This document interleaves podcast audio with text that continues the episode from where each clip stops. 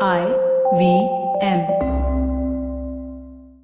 My guest today is an ex advertising professional who quit her successful career to pursue her passion for food and became one of the most innovative culinary chefs in India. She has trained and worked under Michelin star chefs around the world. Her profound knowledge of cooking, along with her wit and mad desire to push the boundaries, has led to her entrepreneurial journey which is very unique वो कहते हैं ना, सब लोग प्यार में पागल हैं। ये भी एक्चुअली प्यार में इतना पागल हो गए कि इन्होंने ओपन कर दिया एक रेस्टोरेंट जिसका नाम है लव फूल्स प्यार में पागल।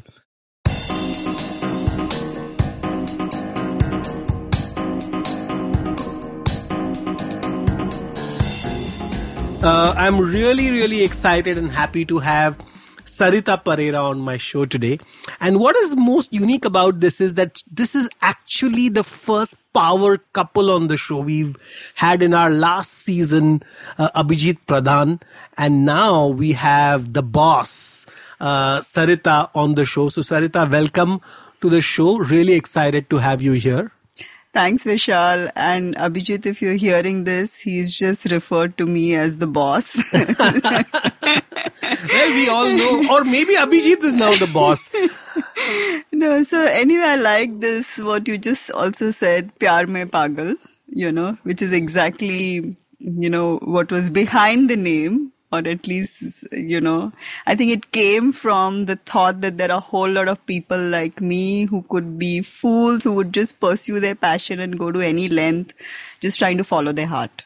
But I think what is most exciting about your journey is that how unusual it is. You know, from advertising to learning uh, physiotherapy to massage to pranic healing to hypnotherapy and now to hypnotizing people to eat your food. That's been quite a quite a journey. And i can tell you i have been to love fools now a few times and it is an outstanding experience. And people who are listening to the show sorry you cannot go to that restaurant. And i'll tell you the reason why the reason is it's by invitation and by appointment only. So please tell us about this unique concept. So uh, I had just come back from Spain, and uh, like in my head, I don't think Bombay was an option at that time because uh, I couldn't like even imagine affording anything, you know, which was within my rent or budget in Bombay. Uh, I ran away to Goa literally the next weekend, trying to find my dad's property, which I never took interest in all my life, and seeing if I could do anything there. And, you know, literally, I think the weekend after which I came back to Bombay, I found this space. It literally landed in my lap. And it was like you know bombay just didn't give me an option I, that's what i felt and uh, so i had the space i started with one dinner literally one dinner and it started with a friend who got together some 12 people who I didn't know because they were her friends.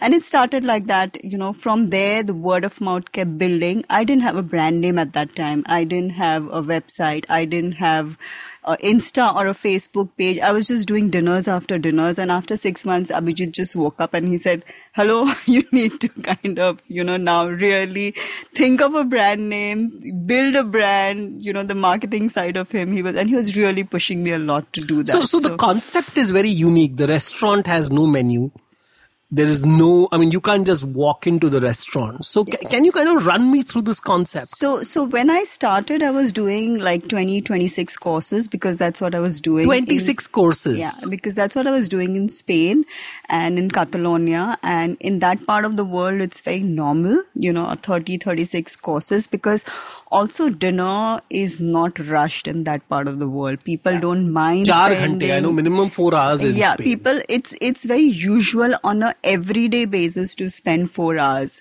when i tried doing that in bombay i figured that people don't have time they're always looking at their watch and they want to rush and they don't have in their head 36 is just you know you we're, we're not used to it at all and even though the plates know? are small it's like one bites or two bites yeah, right yeah, typically yeah. we're not used to giving that much importance to food where we would spend six hours doing that so i think i managed to like over the six months when i was doing a lot of experimentation i figured that with lot of back and forth that eight is just the right number, though it was pushing it a little bit, you know, but it's still the right number where you're getting people to switch off. You know, first you're getting people to switch off, then you're getting them to pay attention to the food, then you're getting them to kind of get engaged with it.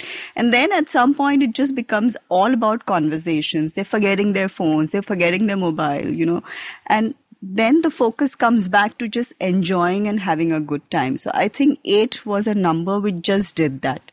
And like seven or six would have been nice, you know, for them. But for me, it was just pushing them a little more.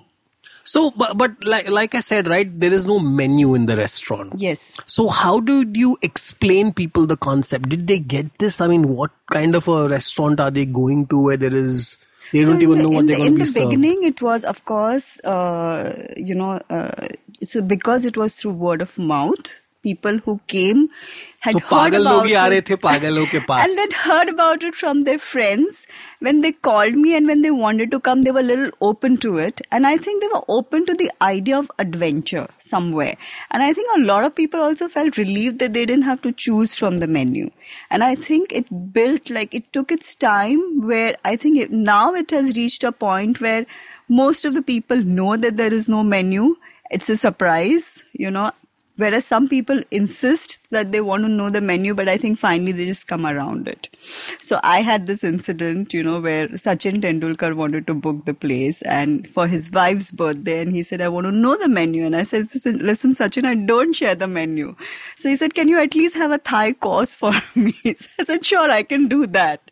So I think it's just been, I think everyone has finally just come around and accepted it. Well, that you was know? just your modest way of saying that celebrities are now coming to your restaurant. I think again that has just been through word of mouth, uh, and it's just been building like that. Like I've really not done anything consciously to market the place besides just kind of ensuring that ensuring that every table is done the best way that I so, can do it. so how does a person come and book?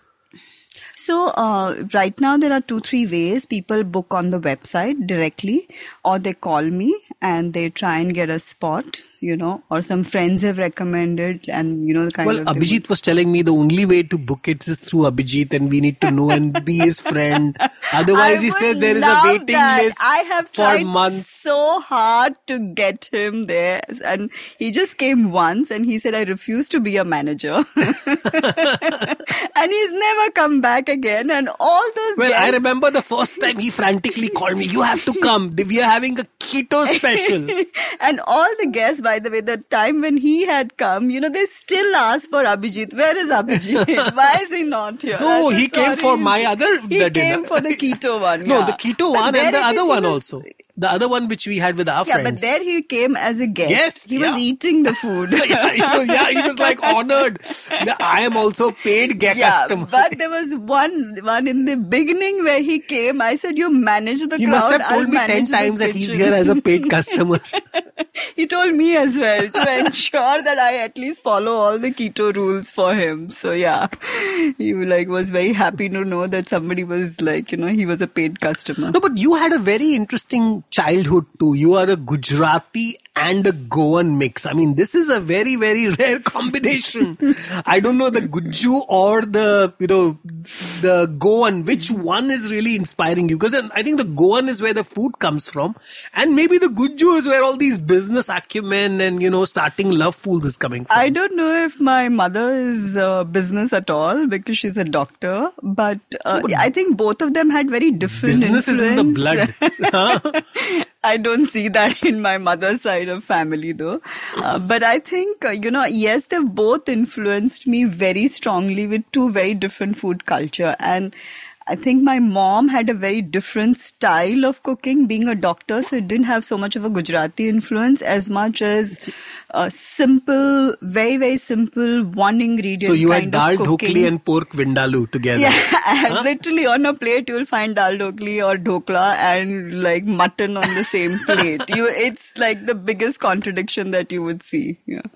And uh, so you ended up growing up in Gujarat or in Goa. Where did you spend most? A little most? bit of everything. So I was in Bombay in the beginning. I was living with my grandparents, and then uh, when my grandfather passed away, very suddenly I had to move to Gujarat, where my mother was.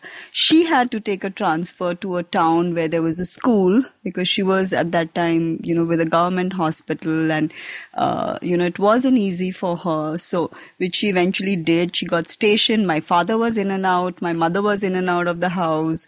So I shuffled a lot actually, you know, because of you know adjusting with her career at that time, and then a lot of time in Goa after that, you know, and then came back to And Bombay. how was it growing like in Goa in in you know like 20 years back or 30 years back? How was it? I don't know. I just have only the best of memories there, you know. So now, now when I look back, I want to go back there. You know, I feel like there are a lot of things. is just as beautiful and everything. You know, the smell, the food, the place. You know, it just does not feel. and, and what is your favorite restaurant in Goa? uh, apart from home food.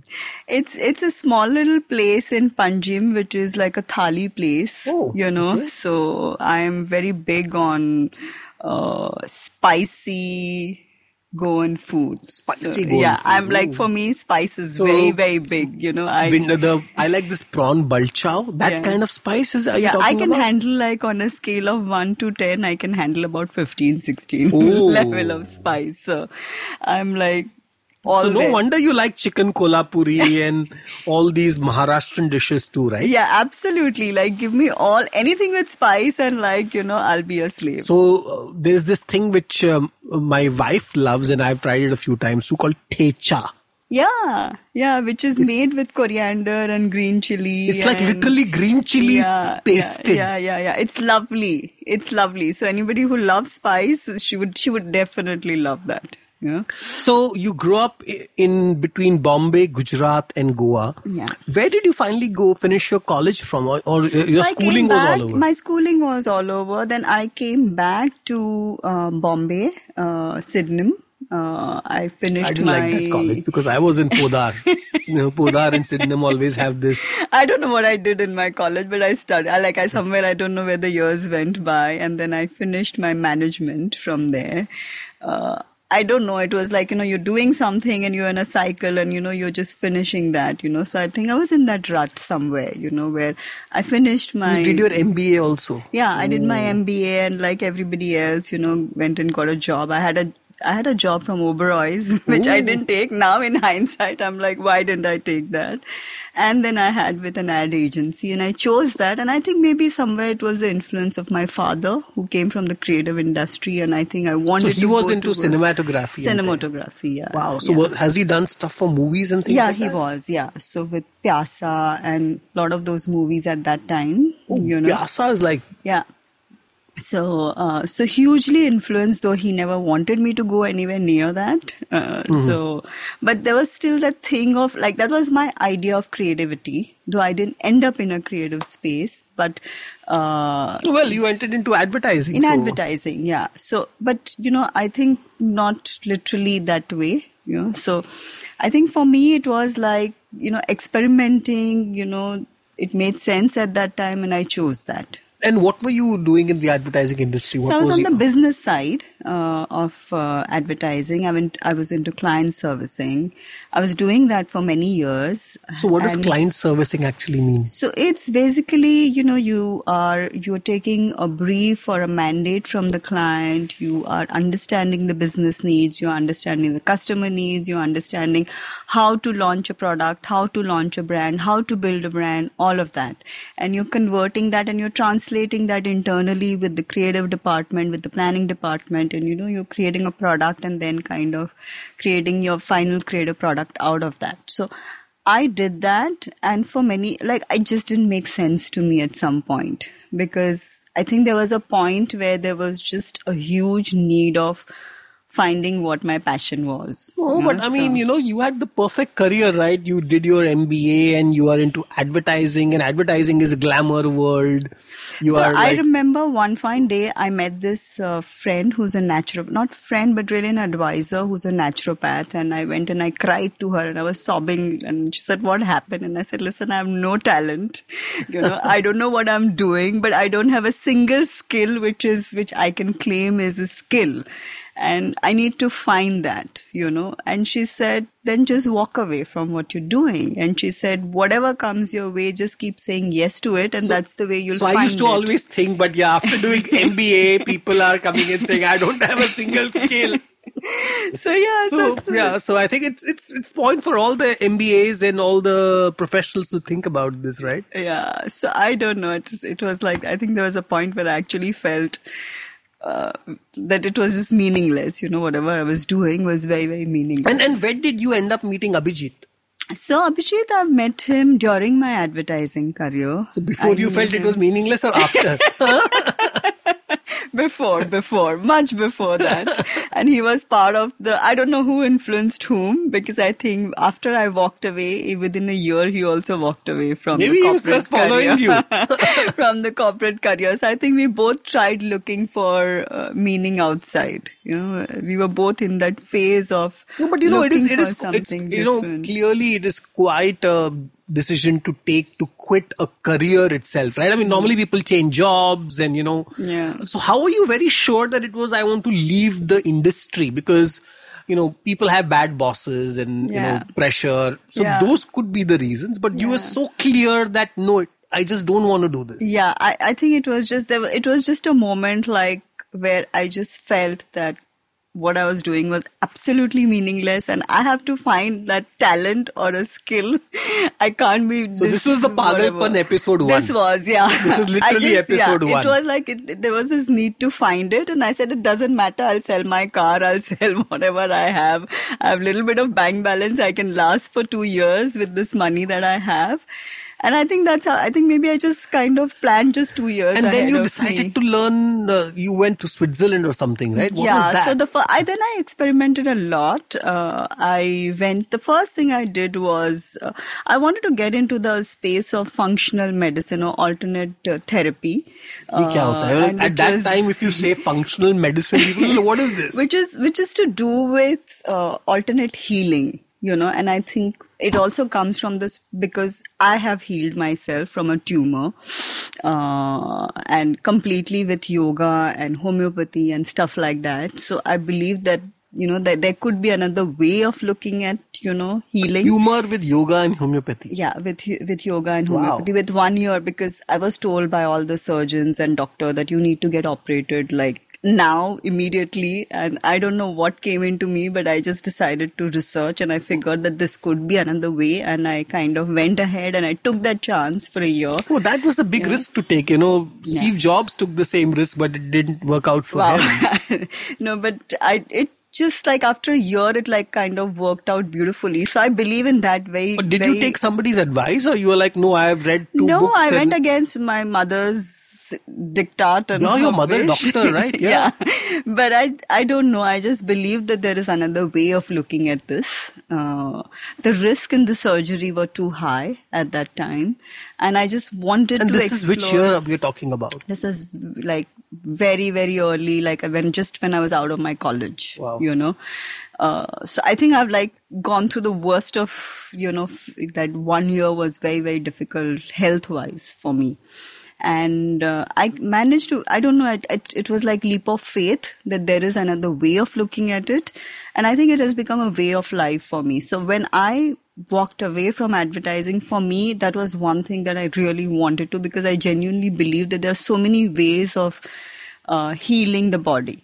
And it can work along with science. So i went and first i went and did was therapeutic massage techniques so i went and learned with a german teacher in switzerland and But, but uh, how did you find a German teacher in Switzerland to teach you therapeutic massage? I don't know. I think somebody told me about it. You know, somebody introduced me, and I knew she was doing this course. So the first just- thing I did was after I quit, I just went away and spent time with her, and I kind of did this course, and I learned, and I was just very happy because I used to be so So, exhausted. so, so let you me understand it. Like somebody tells you, hey, there is a therapeutic massage course. Some good teacher in Spain, in I had nothing to lose because I'd quit my job. No, but I was mean, I'm just saying, you could have gone to Haridwar, you could have gone to Kerala. No, but the best of the healing uh, techniques and the teachers are all German, you know. The, the lot of functional, because they do a lot of functional uh, therapy work over there. And then I came to Chennai. I went and lived in Chennai for a month again. So Uh, you went I to Switzerland for how many days? So I was in Switzerland for about 20 days. Then I came back to Chennai. And you learned this therapeutic massage. the same and then the same i found a teacher who was in chennai so i went and did Ah. another advanced course with her as well who's also kind of trained with the What is therapeutic massage? so it's basically helping uh, remove the emotional trauma and finding out all the knots in your body that get stored whenever you're going through any emotional trauma. So it's just dissolving that, it's removing that. I actually went and got a massage table at my mo- mother's place. I thought I'll make a career out of it. and at the end of the day, I would be so exhausted and I couldn't see a career going anywhere.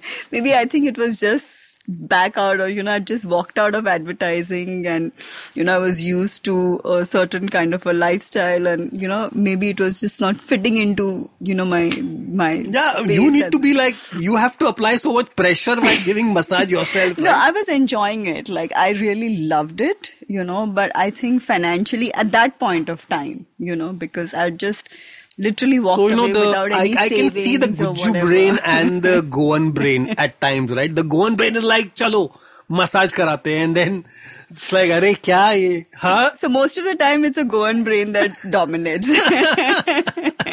so no, far. but the Guju brain helps you from like returning from some of these Those things, mistakes, right? Mistakes, yeah. And then I went and did somatics, you know. what is, is, that now? Um, which is basically like a muscle rehabilitation. Somatics. Somatics. S. Oh, somatics. S for sugar, yeah And मेरे को लगा so, Zomato a lot है, of उसी ने people- उन्होंने कुछ कर दिया होगा. A lot of people who go through sports injury, uh, you know, uh, severe muscle contraction, how do you recover from that? Because, uh, you know, that's a very severe condition.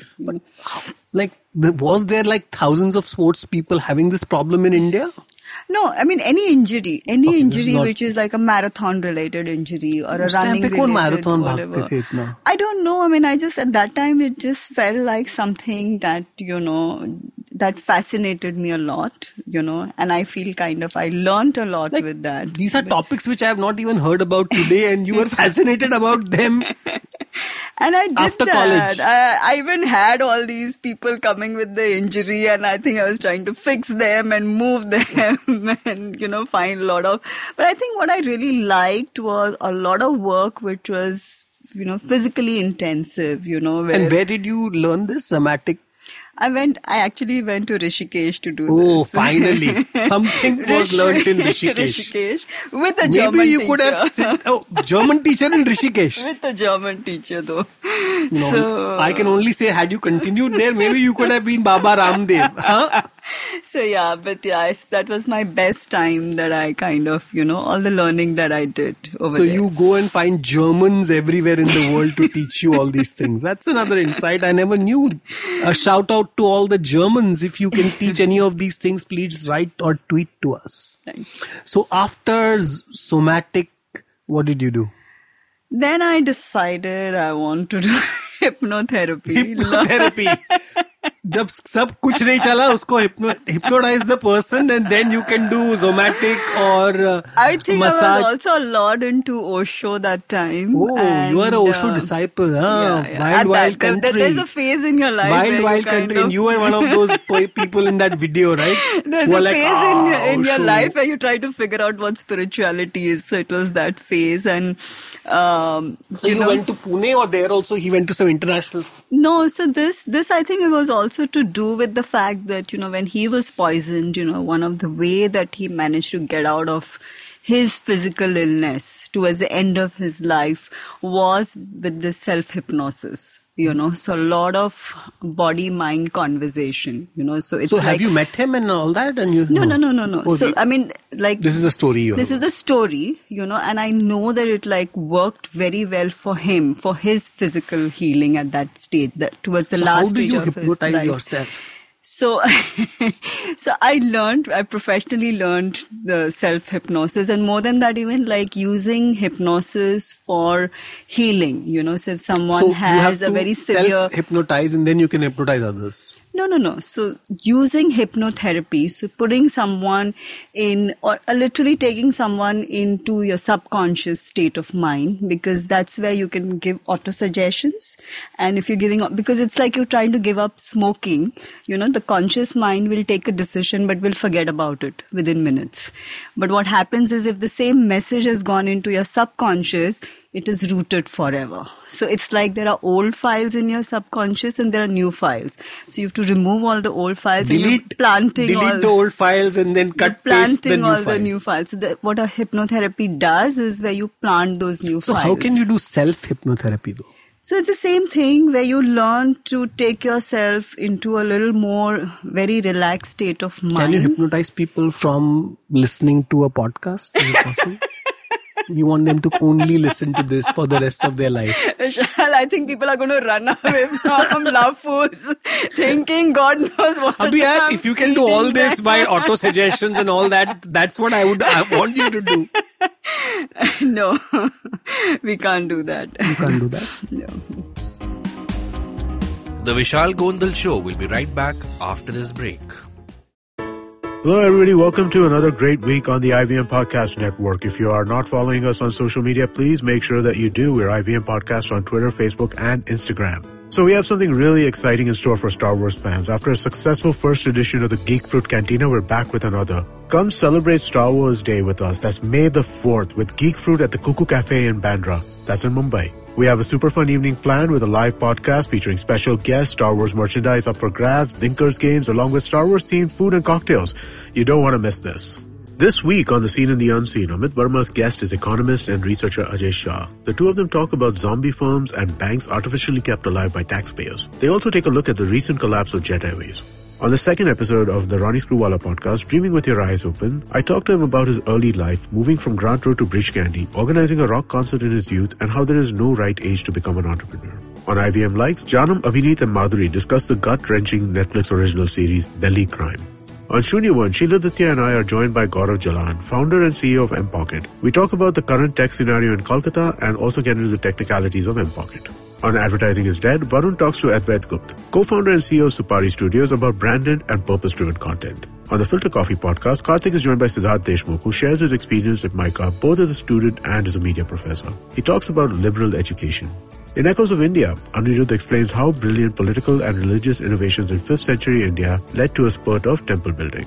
On Croc Tales last week, Anand Sivakumaran reveals the last part of his tale Psycho Girlfriend and begins another multi-part story on Anita's Toothache. And with that, let's move on with your shows. Have you also done this thing called Reiki where remotely you can treat anything? Yeah, I've tried doing that. I tried Reiki doing also? pranic healing, but none of that. Like pranic healing, Reiki was good to just experiment on me. But of all the things that I did, what really stood out for me was uh, somatics and uh, like if I would have used to make a career out of So who taught you it would- hypnotherapy by the way? Sorry, I forgot to So ask I you. learned This at, is again uh, some German or French. huh? Yes. I, le- I learned at the ashram. So ashram has many courses for This is at Osho. The Osho ashram. And uh, you stay there and, And you were wearing one of those robes, right? yes, for days learning. So now, there. if you look back of your time in Osho, what do you think about it? What What are your memories about it, and what are you, what do you now conclude? I don't know. I feel I can now use all of those things for my own healing. Okay. And max a friend or someone in the family, you know, who's not well, because I'm still very, very interested in that and invested in that subject. So I think I use it a lot for self healing more than anything else because I think I always wake up with aches and pains every morning and I have to every day fix myself. So all of that is coming And you're only rescue. doing hypnotherapy to fix yourself. I just do that, like on an everyday basis. so, Uh, who did hypnotism on whom? Is it Abhijit or you? because you are both like he runs away from me. He's the only one who's refused to get a massage from me. He's the only one who's refused to get hypnotized. So he just runs away from all of these things. Wow. That's something because, you know, we know that he was also probably going through his own challenges, right? Uh, you know, we discussed that when you got married, he was over 100 kgs. Yeah. And now he's like 40 kgs. I don't Now know. I don't recognize. Like, like, like you mentioned, I don't know where's the other half gone. Where is the other half gone? Yeah. And we were also talking that who is high maintenance? Abhijit, we all think that uh, you are very high maintenance. What do you have to think about that? no, no comments. Abhijit only has a particular coffee grown from a particular region and a particular climate. He would only eat a chocolate which is, has to be grown somewhere. And what did you tell about his chicken? True that. His chicken also has to have it some quality. It has to be grass fed. the chicken has to be grass fed. Yeah. Nobody's going to ask the chicken what the chicken wants to eat, but for Abhijit, it has to eat grass. the fish has to be a deep sea catch. How does he know it is deep sea catch? Uh, so everything has to be. I think he's just very, very. You have to hypnotize him. I'm telling you. We need to erase some of these things. He is going to be very damaging to the environment because for him, the poor fishermen have to risk their lives and go to deep sea. You have to get him to the table. Then I'll do the rest. Anyway, coming coming back to uh, so one second, you've done massage, uh, hypnotherapy, somatics. Then you've done pranic healing. You have done Osho. You have done uh, I'm a trained, uh, yeah, massage therapist. massage therapist. Yeah. What else? What else? I used to charge thousand rupees an hour, and then I used to spend two hours, and I would be so exhausted.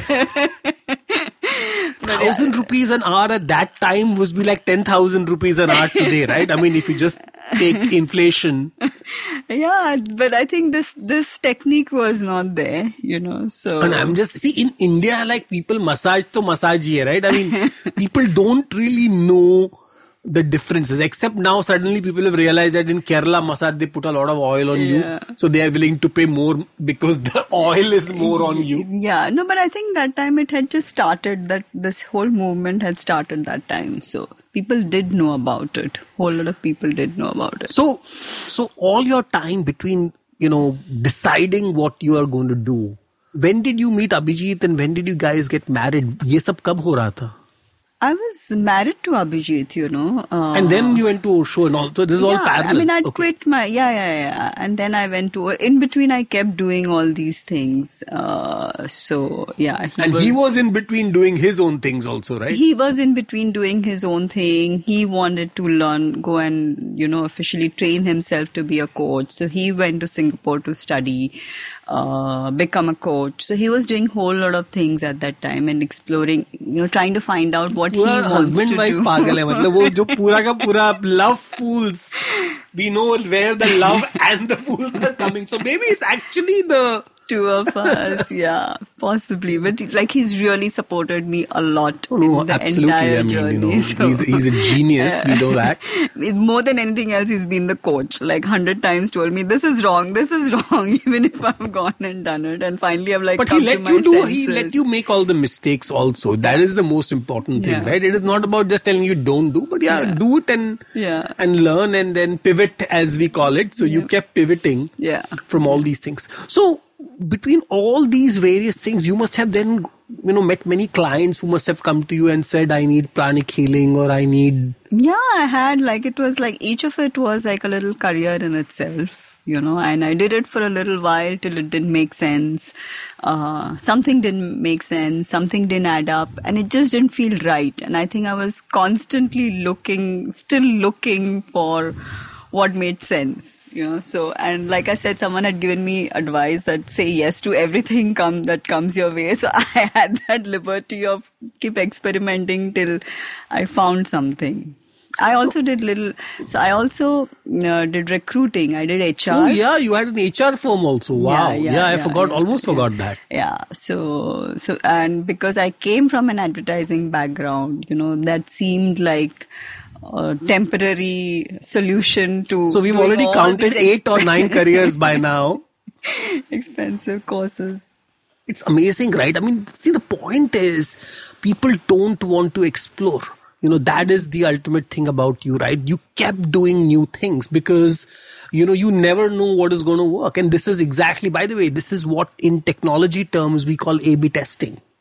So what they are now doing is they are saying that every consumer has a different preference. Keep testing what works for you. Hmm. Doesn't work, hmm. try the another one. Doesn't work, try the other one. Right? And that's what you did with your life because you know, a lot of people do this one thing and then just get stuck to it Sure. for the rest of their life. They have miserable life. They're hating their jobs, but they don't have the courage to change. So how did you get this courage nine or ten times? I mean, एक बार तो ठीक है, दो बार ठीक है, दस बार. I think I fooled myself all the time. That's how I think even the name Love Fools happened eventually. But yeah, I think it's just like telling yourself that you'll survive for six more months. It's okay. Yeah. No, but I mean, And that keeps you going. saying And that you keeps fool yourself is experimenting. different, but this must be also hurting your self confidence in some way, right? No, honestly, I enjoyed each of those. And I think when I walked away from advertising, I was pretty certain that I want to do something that I enjoy and that I love doing. So I was very, very sure I needed to find that. And I think in my head, I was willing to give that time to experimentation. No. Experimentation is different, but normally what people do this, they call it hobbies. So they hmm. have a, a hmm. job and then hmm. they do all this as a side on a weekend. But you were doing all this as full-time activities. Uh, For me, it was very serious. So when I became a masseur, I was very serious about it, and I thought I'll make a career out of it. I had a table, and I was charging people the money. Till one fine morning, I woke up and I said, "This is not it," and I'm like, I might as well like I, I've learned early.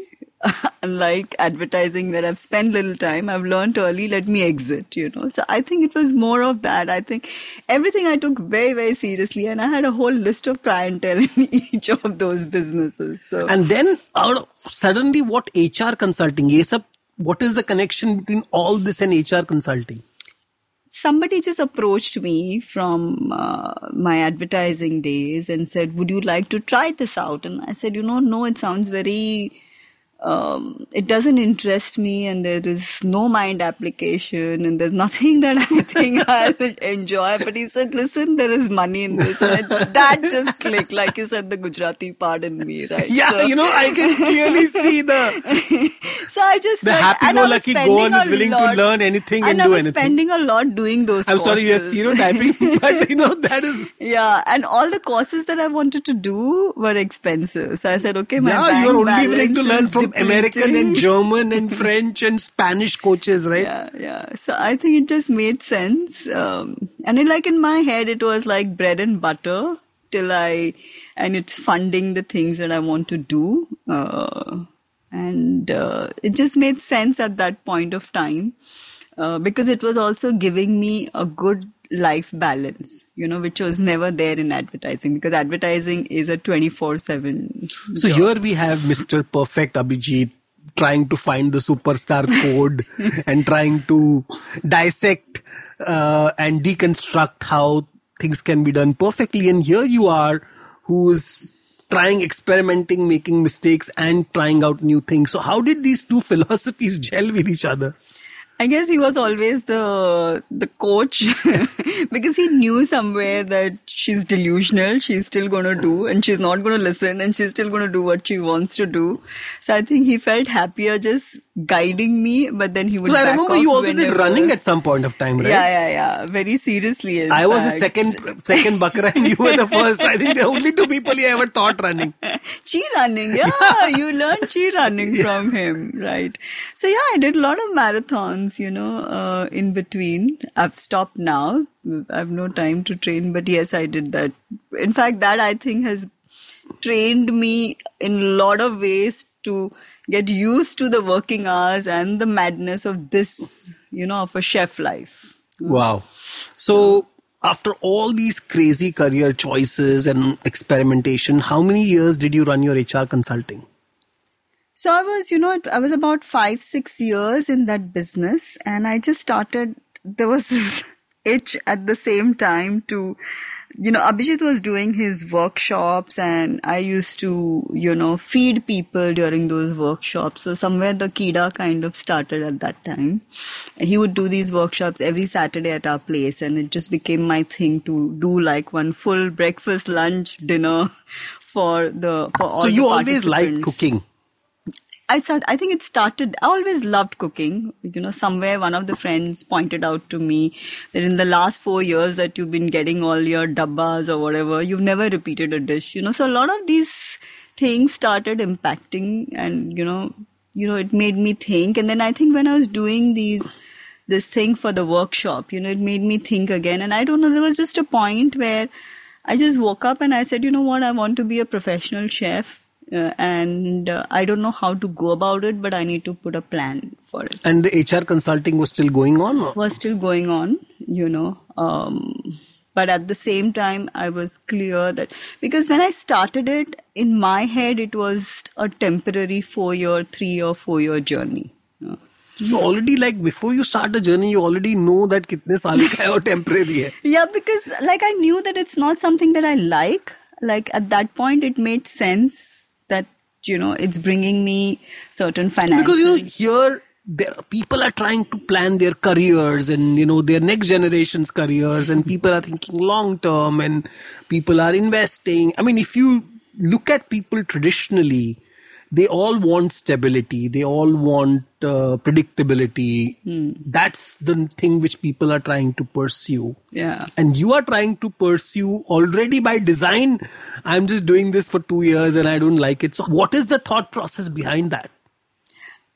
In my head it just made sense as something that's helping me you know uh, the next like i was clear that it's bread and butter.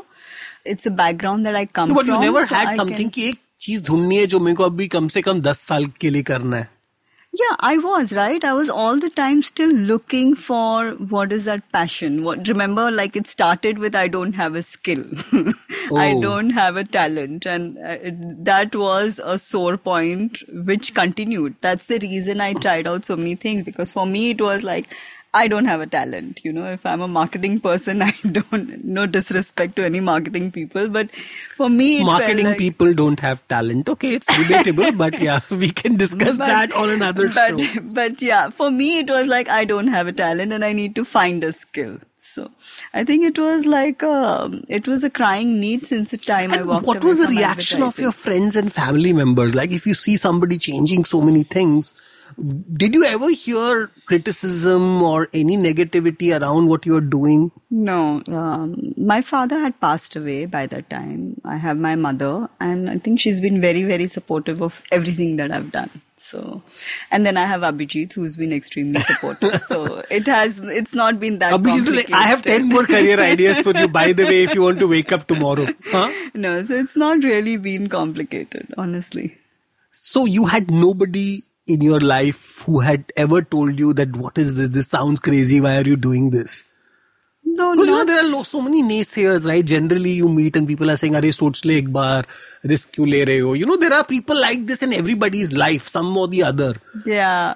No, I don't know. Maybe I've just met the right people who were very supportive along the journey, who probably knew that. Or do you is... think if there were some people like this in your life, you would have not taken up these all these different things? No, I think I would have still done it because that's I was clear that's what I was looking for, you know, and I was clear that I was looking for something, and that kept coming back again and again and again and again for me. So it there was that need to find. There was that need to find. I didn't know for many years what that was, you know, and I think I kept looking and looking and looking, and that's what it was. I think there was a point where there was just that frustration of find, finding this talent or whatever you want finding to this deep sea fish in the water. yeah, so there was that. So I think it just kept kind of even if I forgot about it, like after five days I would wake up and you know look for that. So Amazing. And then this you started, you know, making food for these uh, these Yeah. different workshops. Yeah. And then suddenly you decided that you want to I want to be a professional chef, and I caught hold of a friend, uh, and I said, "Listen," uh, and she was wanting to be a coach. So I said, "You know what? You meet me every Monday, and you but you had a coach in your house, Abhijit. it was just much easier.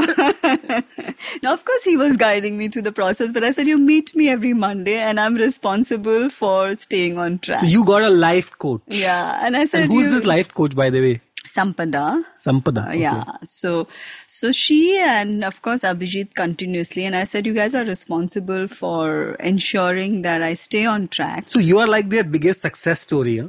That I don't know, but I'm like, beat me up, you know, if I don't do and if I like, these are my goals and milestones of how to get there because I didn't know how to get there. And what were your Because- goals? How did you define your goal? So one of the first thing was, you know, I need to study and I need to train myself and the all the options you that got were so much training done. Uske baad bhi your goal was I want to study and train myself. I think it's a Like people do graduation and they say their studies are over. No I more think studies. it's it's a crying need. I don't know why. So I just so that's the I need Gujju to, who wants to keep studying. No, that's the go, and I don't know. I don't know what part it is. And then I said, okay, I need to study. I don't have the money. I can't afford to give two years to my career. What am I going to do? So the first thing I did was get all the books that chefs read because uh, so yeah, I there are there are like that. there are quite a few books. Which were the books you got for So I I got everything. Kitchen I got Confidential. the Ferrandi Encyclopedia. Kitchen Confidential is also there, right? With Anthony Bourdain. All Yeah, yeah, it. yeah. I got I got every single possible book. You know, I got I got the encyclopedia.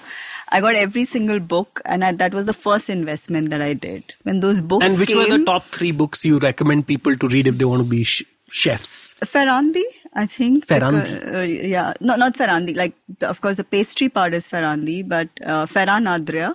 Uh, so there's an encyclopedia, which is uh, one of the best.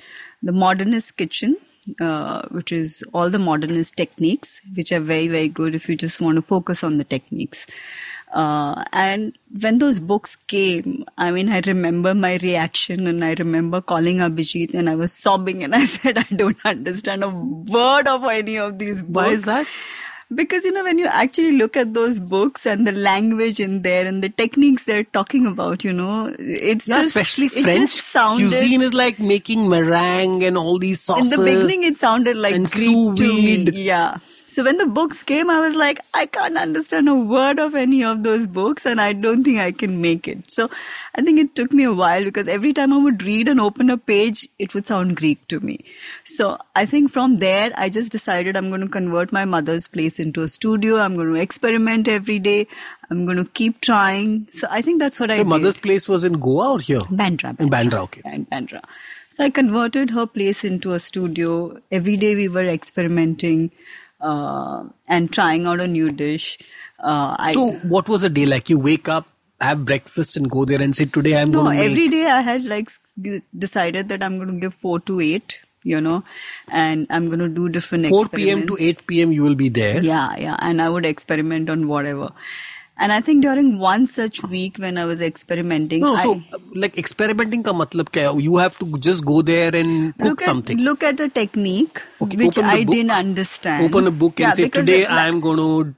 Yeah, because they were all new for me. It was just like a different new world for me. But aren't there YouTube videos? I was told that you can see all these YouTube videos and learn this. I don't think there's much for. Uh, yes, there is, but it's still you know the techniques which I are there in a lot of these eggs, books. and now what I've started doing, I've started showing the videos to our maids so they can do poached eggs. Yeah, the, the YouTube helps to, you know, when you've looked at a technique in the book and then when you want to look at four other reference to understand it better, that's a good second point of reference. But I think the books are a good first starting point. and and it's very scientific. Some of these techniques, They are, right? they are. And then I was looking for courses which are like eight weeks, two months. so know. there are no courses in Bombay or India? No, there were, there were. Then I found two, three courses in Paris and London and Ah, wherever. you too will like, you know, you will find the course somewhere in the world, right? And German teacher, I presume, no. no German teacher, French teachers. and I, did, I actually applied for it. Which which uh, teacher was this, and which which? No, so I, I applied to La Cordon Bleu. I applied to Alain Ducasse. So La Carte Bleu is like one of the top schools, right? Yes, and I got my admission. I was supposed to pay up my fees. And what what is the process of admission like? What do you have to apply? What do you have to do? No, uh, so of course there is a long love letter that you have to write, and And they teach in French or it's English or So they do. They were very actually uh, nice to me. They allowed me to attend two days of school. So they have one day of theory where they teach in French, but there is a teacher. There's also someone who's translating at the same time. But the next day, which is a theory class, is all in French. But that so that was one school I was exploring. I was exploring a school in London. I was exploring uh, Alain Ducasse, which is another French school. Uh, so I don't know. In my head, I was just going to decide between these schools. And during one such week, I was experimenting on this thing called as emulsification, which is the science of mixing oil and water molecule. And I was struggling with it every single day. So I- can you give me like in 30 seconds how do you mix oil and water? Because I was always told oil and water don't mix. Yeah, so so it's it's when you kind of mix it at a very high speed, it emulsifies and it almost has a mayonnaise kind of texture.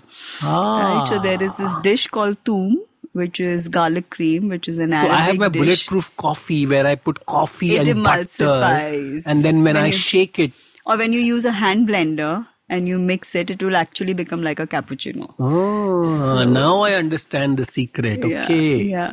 So I was I was trying to learn that, and for and I think for a week I was miserably failing at that every single day. And I So said, mayonnaise is egg and uh, butter. No, what is mayonnaise? egg, oil, and vinegar or lemon, lemon How- juice. vegetarian mayonnaise. What is that? it's not mayonnaise. No, not really. Uh, there are a lot of preservatives and all that they add in that. So uh, during that week, I So what was so difficult in making mayonnaise? Sorry. No, not a mayonnaise, but this particular thing, which is yeah, the emulsification. And I don't know, it would just split and it would break and it would just not come together. And I was struggling with it. I was really struggling with it. And I said, let me look up on Which the dishes net. use emulsification? Sorry, I'm just trying So to. toom, which is what I was telling you, a mayonnaise, what you mentioned, bulletproof coffee, all of this is emulsification, of water and oil molecule. Is there any Indian together. dish which uses emulsification for people to understand? Or we don't Mm. use emulsification at all in any Indian food? Yeah, in Indian food, nothing that I can think of. Mayonnaise, I think, is the most simplest of examples. Okay. Because I think that's what everybody would uh, understand. Uh, and uh, during that week, I said, okay, let me research science. I kind of keyed in the word science of emulsification and I got a Harvard lecture series, which was on science. The Vishal Gondal Show will be right back after this break. Hi, my name is Anupam Gupta. I'm B50 on Twitter. I am the host of Paisa Vaisa, the show that talks money. On my show, I speak to experts from every field of money and finance, from stock markets, equities, debt funds, credit cards, life insurance, every possible area of money and finance that you can think of. We even did an episode on cryptocurrency. I've got fantastic guests from mutual funds to personal finance experts everywhere. Robo advisory, startups, just name it, we've got it. At Pesa we help you make smart decisions about money. You work hard for money. Now make your money work hard for you. New episodes out every Monday, and you can listen to my show on the IVM Podcast app or any other podcasting app that you have.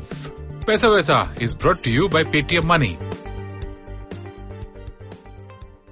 So, emulsification, you know, how important is it from a you know chef or cooking perspective? I never thought that that was such an important thing. See, I think there are various techniques, and you know, once you know the technique, the application of that technique could be in anything. And Harvard has lectures on emulsification. Harvard has lectures on emulsification. Harvard, Harvard has a lot of cooking series lectures. I never knew there was happening. Harvard and cooking. Yeah, even I didn't know. So you Google search science of emulsification. science and then i found this huge harvard lecture series on various things on cooking and i decided to watch that. And when i was watching that one such lecture had uh, the chef who i finally went and trained with fernando Jubany uh, Fernando Jubany. Though wow. his shorter, uh, whatever he calls himself, Nandu, Nandu. which just becomes a very Indianized Nandu.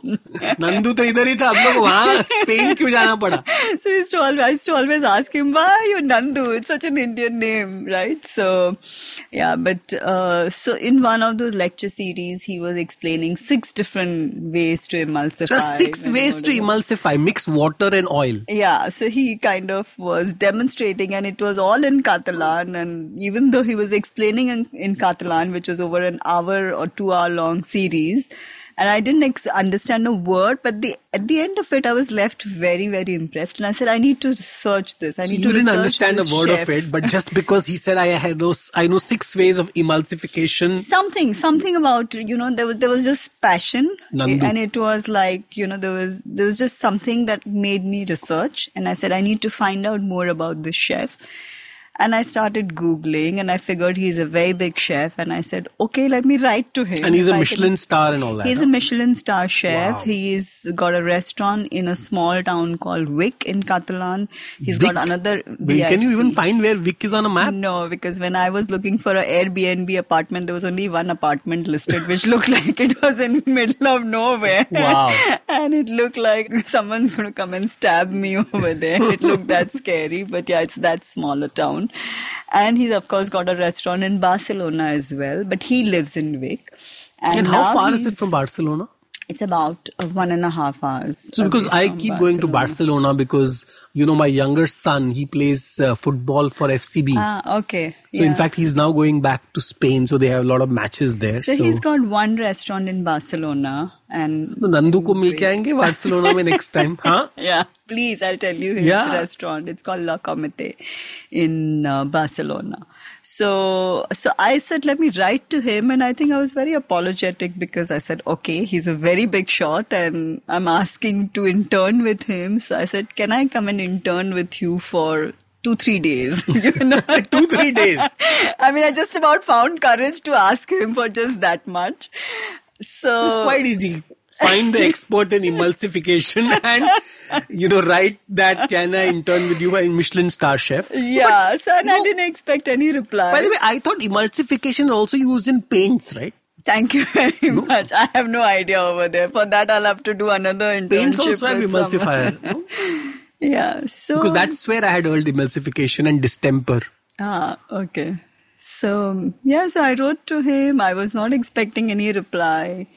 Uh, I actually didn't get a reply. and did you say who month. you are, or you just wrote? No, I, no, I did, I did. Okay. I gave him my entire background that I come from this thing. I did this. So you are an advertising professional. You did yoga, whatever. meditation. This is something I think it's my passion.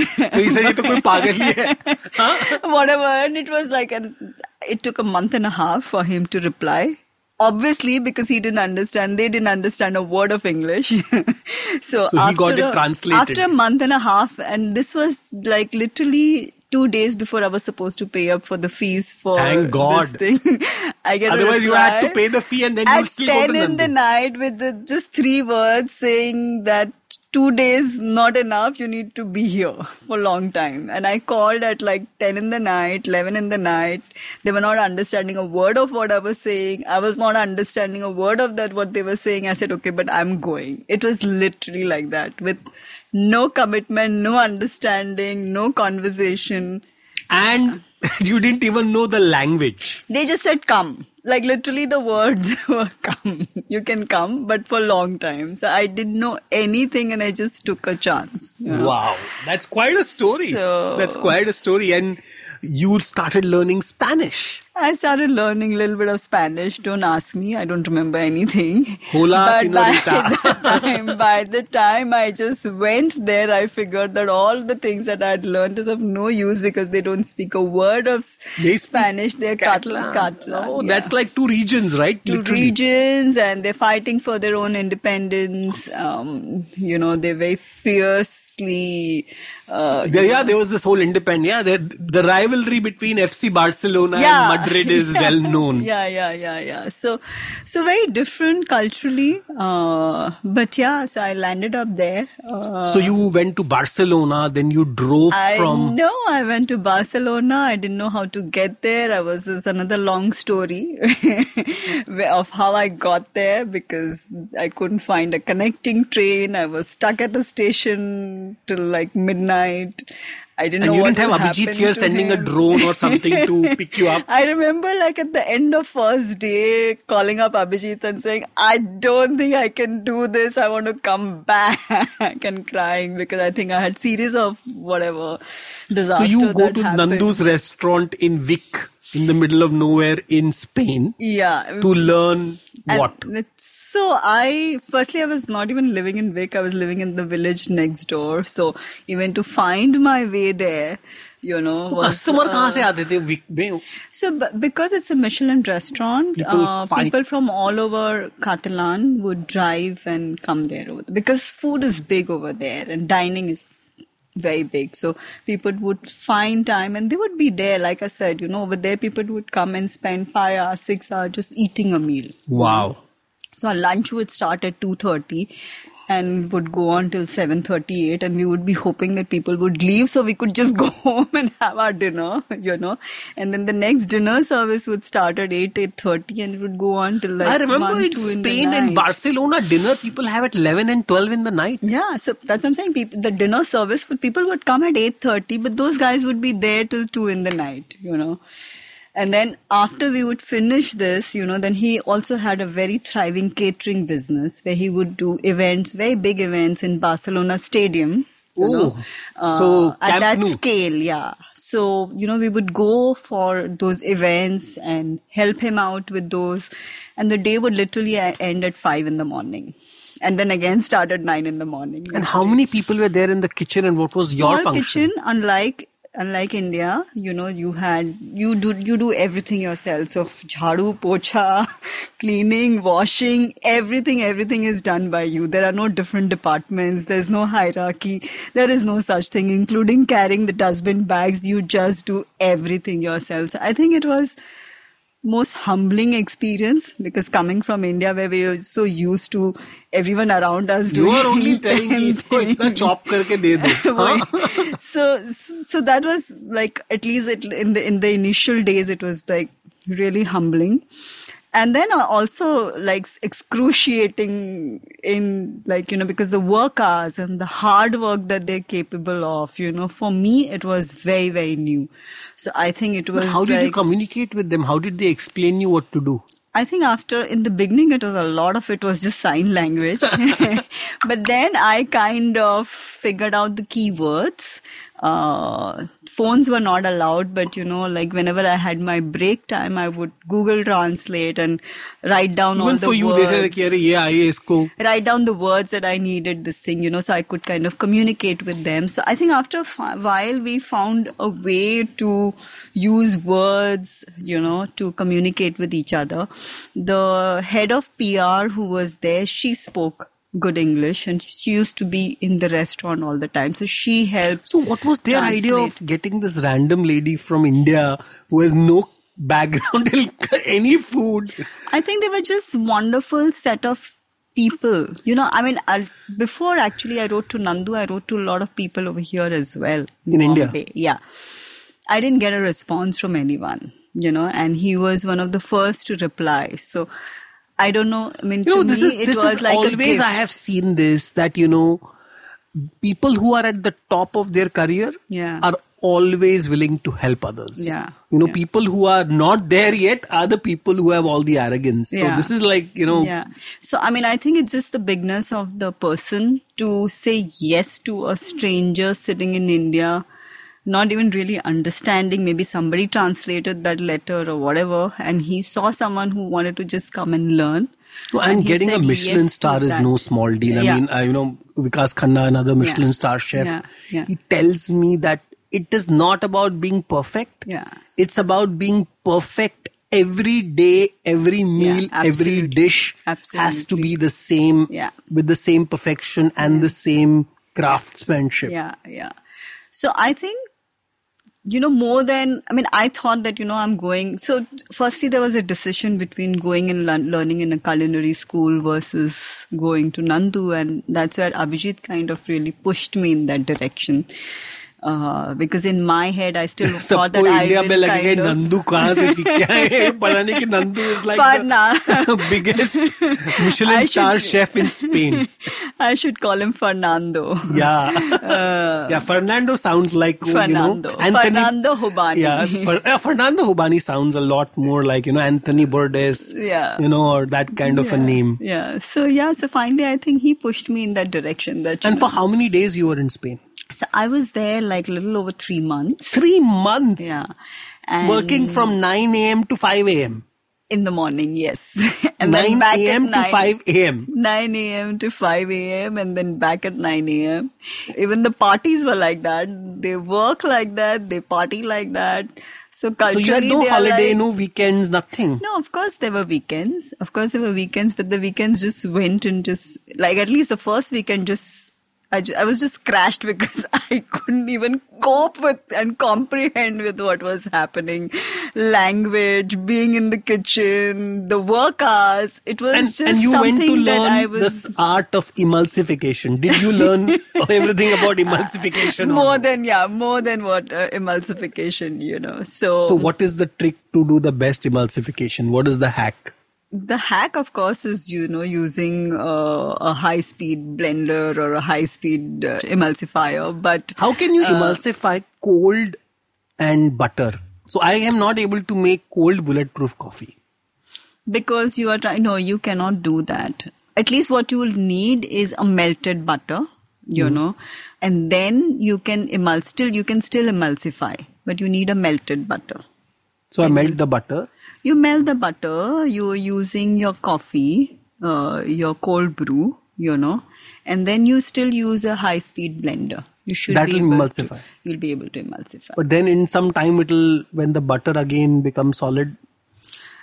so that's why i said you need a melted butter you'll need a melted butter so what i do with my bulletproof because even i like a cold bulletproof i just make the bulletproof and i leave it in the fridge it's Ah. just a shortcut That and it makes it- just becomes really really nice Oh, I didn't know that. I thought when I cool it, it'll it'll again go and again like the coffee will separate No, so the. there's a temperature at which you just kind of get it out of the fridge because otherwise the butter just comes Yeah. and like a malai just kind of comes on top of your cup. But I think if you just kind of just cool it at a Sorry, people, for those who don't understand, this is about our bulletproof coffee, our main drink. Yeah. So we are So- discussing how it is made. Yeah, so if you just cool it and just get it out at the right temperature, it'll be perfect. Yeah, I'm going to try that. Yeah, I, I gave up on cold bulletproof coffee because it just could not emulsify. So that's a easier hack to just leave it in the fridge. So three months in Spain with Nandu. Yeah. And then you come back and launch your amazing new restaurant concept. Yeah. Three How has the journey been? This is this is almost two years now or three years? No, it'll be three years this October. Okay. three years this October officially, and a year of uh, blind trials. Ooh. You know, media dark blind trials. So yeah, So years. what is the kind of cuisine people? I mean, of course, I have tried all kinds of food, but is there a speciality you focus on? So my focus has always been to take people through a flavor journey. Uh, like, can I take them uh, from a certain flavor, like a umami flavor, from there into truffle? What do I graduate into next? What is going to be a jump for them from a palate point of view? What is going to be easy for them? You know, so what I, I mean, these are things that I wouldn't mention, but that's what India I'm में all लोगों the का time. Flavour क्या है पहले उनको पापड़ चाहिए फिर butter chicken चाहिए फिर नान चाहिए? मतलब how do you take people who have come from this test so when I am doing when I am doing the menu मामे when I'm doing the menu design, the first thing is to understand what is the comfort zone for because each one of us has a comfort zone depending on the level of experimentation, the level of travel, the level of food that we've tried, right? Uh, of course, there is a Indian comfort zone of a certain level of spice being basic in everything. But having said that, different people have a different level or threshold of that comfort zone. So my starting point is always there is a comfort zone, and you know this is what I have to play in.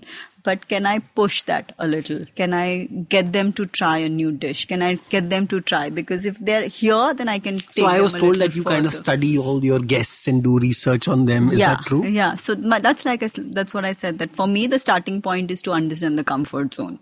That this is the level of comfort zone that they are in, and like this is how much I can push them. So how do you find the comfort zone? What kind of question would you ask them? The kind of restaurants they like to eat in? You know, uh, kind of uh, that gives me an idea of the flavors that they like. That gives me an idea of whether If they somebody like says I only spicy. eat at Shiv Sagar and Pav I get Bhaji. that. I get people who will say even vada pav. it's as simple as that. But then, you know, that instantly tells you that, okay, this person likes street food and there's nothing wrong with it, but that's the comfort zone, right? And that's the kind of flavors that that person enjoys. And can I therefore take him to the next level? So the Hmm. idea is a combination. eight course meal, right? It is not like Yeah, so the idea is combination of both. You know, I can't take them completely out in the cold, right? I think it's literally what I like. You know, I like stepping out of the comfort zone. So I think somewhere it's about can I also take people, you know, outside that comfort zone. So it's about few dishes, you know, which are in the comfort zone, but maybe two of them, maybe one of them in the beginning, depending on the level of experimentation that I think they're open to, taking them outside. You know? and and there is a flavor which you always love. Like citrus is one of your signatures, right? So no, when I have done, I have done like a eight course citrus because if you bring in too many flavors, new flavors within eight course, it starts clashing in your head. For the brain, it's a, it's a clash. So how do you stay within the zone where at least in your head, you are not like going from very spicy to, you know, something that I don't understand, you know, because ultimately the brain is still comprehending that at the most basic level. You know, the flavors that I So understand. you're using your hypnotherapy knowledge to I didn't see it that way, but yeah. but looking at looking at you know how people react to food emotionally. So what is the dish that they're going to be most emotional about? What is the flavor that they're going to be most emotional about? You know, how can I surprise them a little? See, because you know can- what I so like I said, I've I'm a big fan of Love Fools. I've been there many times, and I think I call it an experience. Hmm. And I think the surprise element adds to the experience. Knowing what you're ordering kind of kills the surprise. So I hmm. think the hmm. so I was that by design. I mean, how did you because normally restaurants have menus. You know, Yeah, yeah. this thing of no menu. No, so the surprise element was also influenced uh, by Mugaritz, which is another restaurant in Spain, where they designed. Spain is where all the like El Bulli is also in Spain, it's right? It's the culinary, it's the gastronomy capital actually of the all the leading restaurants are there. I was told even Scandinavia, even the Denmark, right? The- Denmark, Copenhagen. Yeah, uh, Nobu. Yeah. No, no, so no, Noma, Noma, sorry, I'm Noma, saying. Noma. Yeah. So, so these are the leading culinary uh, destinations. I've heard a lot about uh, Gaggan's in Thailand. I actually want to make a trip there. Yes, so am I. So whenever you're going, take me along. Yeah, trying I'm to get trying an to get appointment is the problem. That's it. I'm ready to go. We are just hoping Chef Gaggan is listening to us. I am tagging in- along with you. Abhijit will not eat the Yeah, he 11 will say keto, ye I'll- keto. I'll happily He's eat. very high maintenance. So I now tell him I'm having a party. Please bring your food with you. yeah, he told me. the last party. Yeah. So for me, Mugaritz is uh, been a huge inspiration on how they design the menu. And of course, I, you know, that's not exactly the way, but you know, where, what they do is when they're planning a new dish, they start with looking at what is the emotion we want to evoke through that dish. So it's not about the ingredients, it's not about the dish, it's not about the flavors, it's about we want people to get angry. So It's do you actually have that. like they, I, I heard about a restaurant which can make you cry. Is this the one? Uh, so Mugaritz does that. So they actually do like huge research on six different emotions they want to evoke through six different dishes, and then they, then they work backward as to what is the ingredient, what so is how the can eating a food make you angry? What is that? It's because just food has those reactions, Or is it just right? bad if you're food? eating something really, really spicy, or you know something that is a flavor that you you know which is going to clash with your idea of a comfort zone, you're going to feel that. So they're different, and it's not just the taste, right? It's the smell, it's the you know because it's a sense, you know, it's a full sensory experience. So how do you create that? So they work a lot. Then they work backward So I think it's a combination of little bit of trying to understand, you know, because ultimately a reaction to food will always be emotional. You know, you want that comfort zone. You want that. But why not just make a menu and give it to poor people here who want to come, huh? I think it is. Uh, then for me, the sense of adventure is. So every not- day you make a new, like you hardly repeat or you do repeat. So every week we try out two or three new dishes, uh, experimental. Actually, we try out four, five new dishes, of which one or two get shortlisted. Sometimes one gets shortlisted. That goes into the And menu who of is the, the person who decides which dish will get shortlisted? So we try a whole lot of dishes. I have a, so I have a full team now. I have a chef working with me who looks into innovation. Uh, I have. So how big is your team now? So I have like five chefs. Wow. now, totally. Uh, including the one who looks into an innovation. There's a there's a head chef who's looking and leading the whole team. So so there's like a pretty big team now. So is there a plan to scale this or you will want to keep it small and exclusive? I think I want the experience always to remain intimate. Uh, and how do I, the, the challenge is really going to be how do I scale it up but not take away the feeling of it being intimate, being personalized, being curated for me? How do I retain all these things which are very, very inherent to Love Fools? So, and I think that's going to be a challenge to Yeah. do, right? It's Yeah. not as easy to set up five love fools and have, Yeah.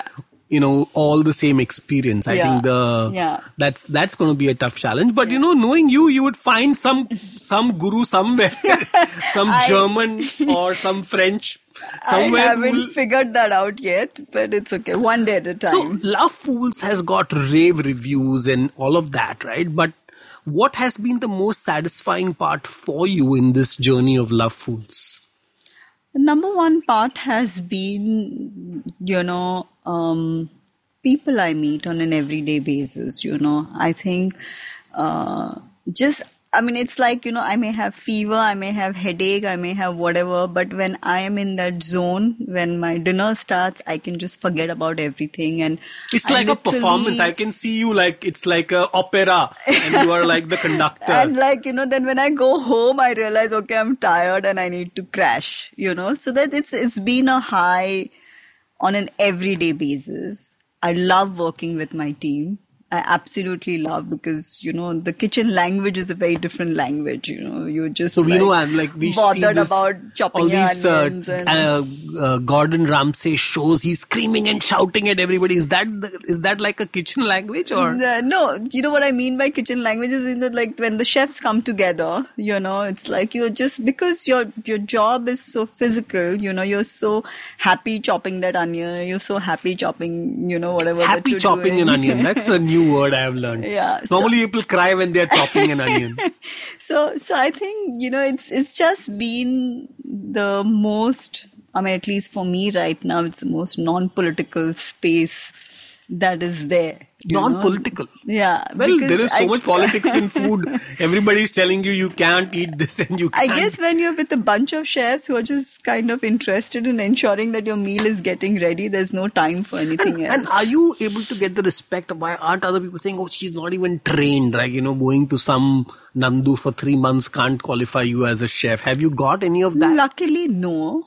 I mean, I think I would call that a blessing because from day one, it's just been word of mouth and people going with a lot of positivity and No, I have recommended it to so many have- people, right? Yeah. and like I've and everybody on the show, I know it's difficult. You can't do it. It's impossible to get in. But you know what? Write a message to me, tweet me on Vishal Gondal on Twitter, and you never know. We can swing you some seats using an influential person we have called Abhijit. Yes, Vishal, with just your influence, you'll get take people on board. So yeah, it's just been actually it's just been people like you, you know, it's just been people who've really come to me four times, five times. There have been guests who've come 17, 18 times. 18 times? Literally, yeah, yeah. So, and they've been literally like angels who've just supported me in every possible way. So, No, I think it is the passion, right? I mean, you know, you pursued this to yeah. wherever. I mean, Vic Yeah, in uh, yeah. and came back and you know this is the concept. So it is not the story behind this. So it is not just as they say right that it takes 20 years of hard work to be an overnight success. Yeah. so for love fools actually it was getting made this idea was manifesting in you right from your mba to your advertising to hypnotherapy. All of this was just preparing you to start love fools Yeah, and or I- you never know maybe in three months you will say you know what ये love fools Knowing my reputation. yeah, that- maybe you say अरे love fools अभी छोड़ो अभी मैं जा रही हूँ I'm और going to कुछ take कर up रही हूँ। computer gaming or I'll start another version of Goki. No, I feel this is it. Uh, That too you felt every time you So- did do something. no, I didn't. No, I didn't. Like there was a point where very okay, early so this, in the you're going on space, record and saying this is it. This is I can it? tell Abhijit that Abhijit this iske baad koi cheez nahi hone This is it. This is it for hmm. me. This is it. You know, and I knew that. Actually, I questioned myself when I came back from Nandu because if you're working like hey, don't that, call him know? Nandu. Let's call him. okay, Fernando Jubany. Fernando Jubany sounds Fernando like you know, thoda, thoda high class.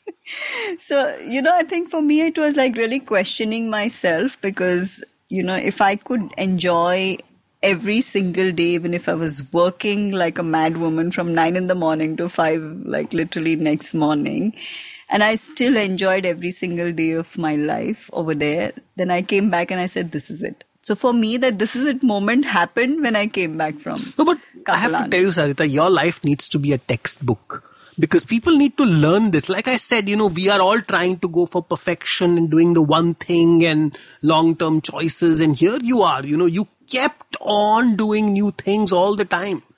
Till you now finally say that, okay, I have got to something, even though I think maybe something could change, but that's okay. But at least you have come to something so amazing and you have excelled at it, right? I mean, this Yeah. has now become Yeah, but I think the best so- advice I got back then is say yes to everything that's going to come your way till you know that this is it.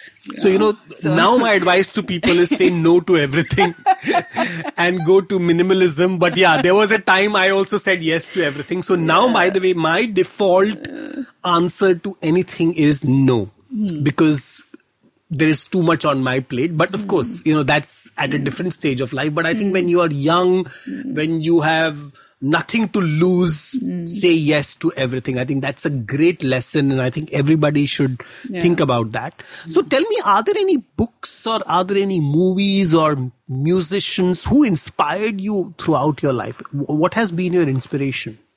So, uh, you know, I mean, if when it comes to food journey, I would say, you know, and I haven't talked about that in like major detail, but everything that I learned with Nandu, you know, I mean, I Fernando- haven't Fernando. Fernando. uh, for me, it was I've not seen anyone who's more passionate about We what need to go and meet this doing. Fer- Fernando next Uh, time I'm in I Spain. have never seen. It's like you know. You should- I, I you thought should I call went him to India. I went to learn techniques, but I think it's like I just learned everything, you know, about food, about the need for perfection, like you just mentioned earlier, need for perfection every single day. You know, how do you reach there? And you know, it's like you think you hear about these kind of people, but for me at least, it was the first time that I came across someone where you saw that in another individual, the need to get it right every single day. You know, if one leaf was facing north instead of south, you know, the all hell will break loose. It was literally that. Yeah, they will throw in the plate. Nothing. So it the needed to be back. that perfect. I've seen it on TV know? shows. I Yeah. maybe that's what happens. Yeah, the the need for passion, the need for innovation, the need for constantly, you know, you know, reinventing yourself, all of that, all of that, and then you know, also just being very content with your life, you know, just being good people, good human beings. You know, I had chefs in my kitchen who came from villages which were Hmm. but, as but, small but that as happened two, three years, four years back. I'm Yeah. saying that before that, what really inspired you? I think at different point of time it was different things. You So know? any particular books come in your mind? Uh, there was, like I said, at one point, Osho was a huge inspiration till such like before Wild Wild Country No, but happened. I mean, even after know? Wild Wild Country, Osho is a great guy. I mean, if you look at his teachings, I mean, remove some of the negative aspects, Yeah, but yeah, yeah. what he says makes complete sense. Yeah, so I think that was a huge uh, this thing, and yoga has been another very very big uh, Oh, so influence in my life. yoga. Yeah, uh, so I have been a Iyengar student for many years. Like I said, since the time I got. Uh, you know, kind of decided to treat myself with yoga. So I got into yoga back then. And do you also do And, uh, meditation? Uh, I do meditation, but yoga essentially is very, very key So to. how much time, how uh, much yoga do you do every day?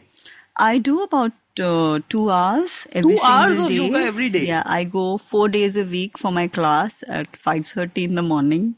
Wow. Uh, at least I try to attend. Though this morning I got chopped by my teacher for bunking on Monday, but yeah, I try. Where to is this yoga teacher of yours? So I am part of the Iyengar, BKS Iyengar uh, School of Yoga, and it's been a huge, huge influence on my life. You know, the- Two hours of yoga every day is a lot. yeah, and I go for every single camp that happens. You I try like to super go. flexible. You can like do all those flying yoga. I, I know I'm more flexible than Abhijit, he will not agree to this. so that I know. I don't know about super flexible, but yes, it kind of just fixes me every morning. So wow. So yoga is your it is. secret. It is of- my one thing that I kept coming. Just like food is one thing that I kept Are you coming into back movies to at again all and or again. mu- music? Uh, yes, I am. But again, that all of that is usually influenced by Abhijit. Oh, Yeah. okay. Yeah, he So- now posts these crazy bulletproof or whatever music he calls every day, right? Yeah, and now we are just into Netflix and whatever little that I get to watch at the end of the day, uh, at least on a Monday, we end up watching that. And you also keep eating those chocolates now? I do, but not like him. He's 100%, he's 80%, he's like single origin.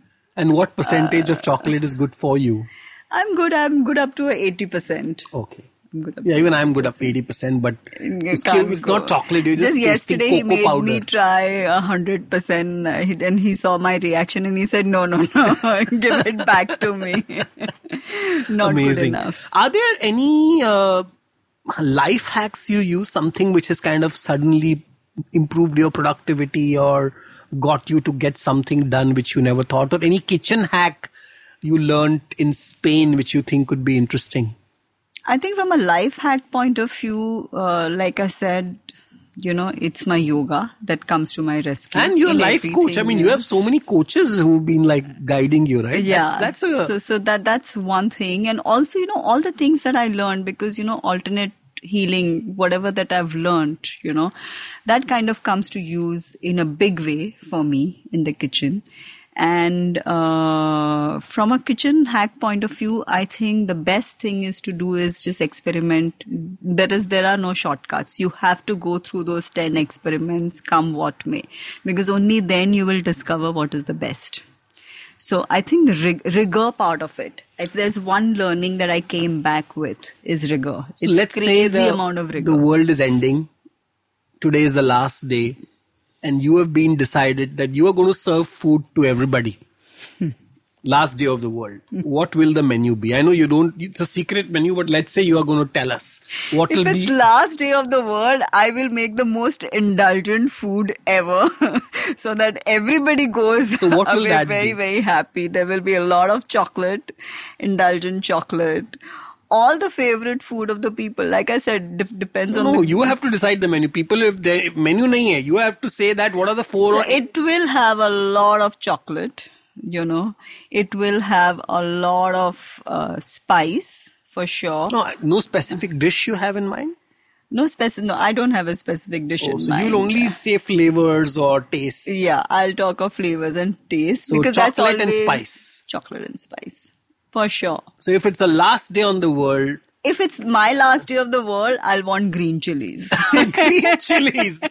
Wow, that's uh, I I want it like in every meal. So if it's my last day of the world, it I'll definitely want that. well. know. On that note, I must say it was an absolutely special conversation with you. I think I enjoyed every moment of this. There is so much to learn, so much to experiment, but I think most importantly, the love fools part is be foolish. You know, that's what Steve Jobs also kept saying. Yes. That be foolish. And I think you have taken that foolishness to love and combine that on your next journey. So once again, a pleasure having you on the show, Sarita. And we are going to come back to my next meal on Love Fools very soon. Thank you so much, and we look forward to having you and everyone along with you on the, at Love Fools very very soon. And thank you, Vishal. Thank you. Thank you.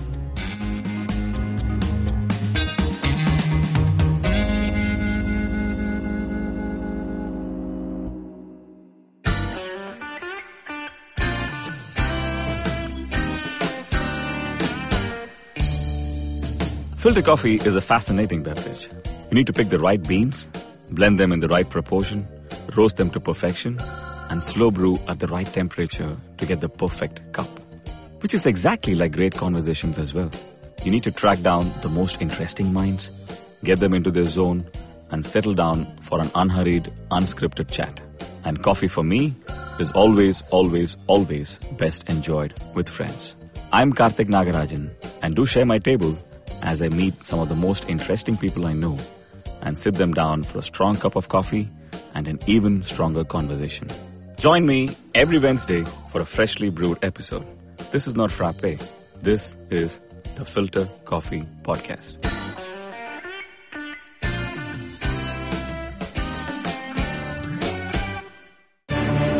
Every week comes a show together to tell you about stuff they like. A movie, a TV show, a book, and other stuff. Tune in every Monday on the IVM Podcast app to IVM Likes. Batman approves this message. Thank you, Batman.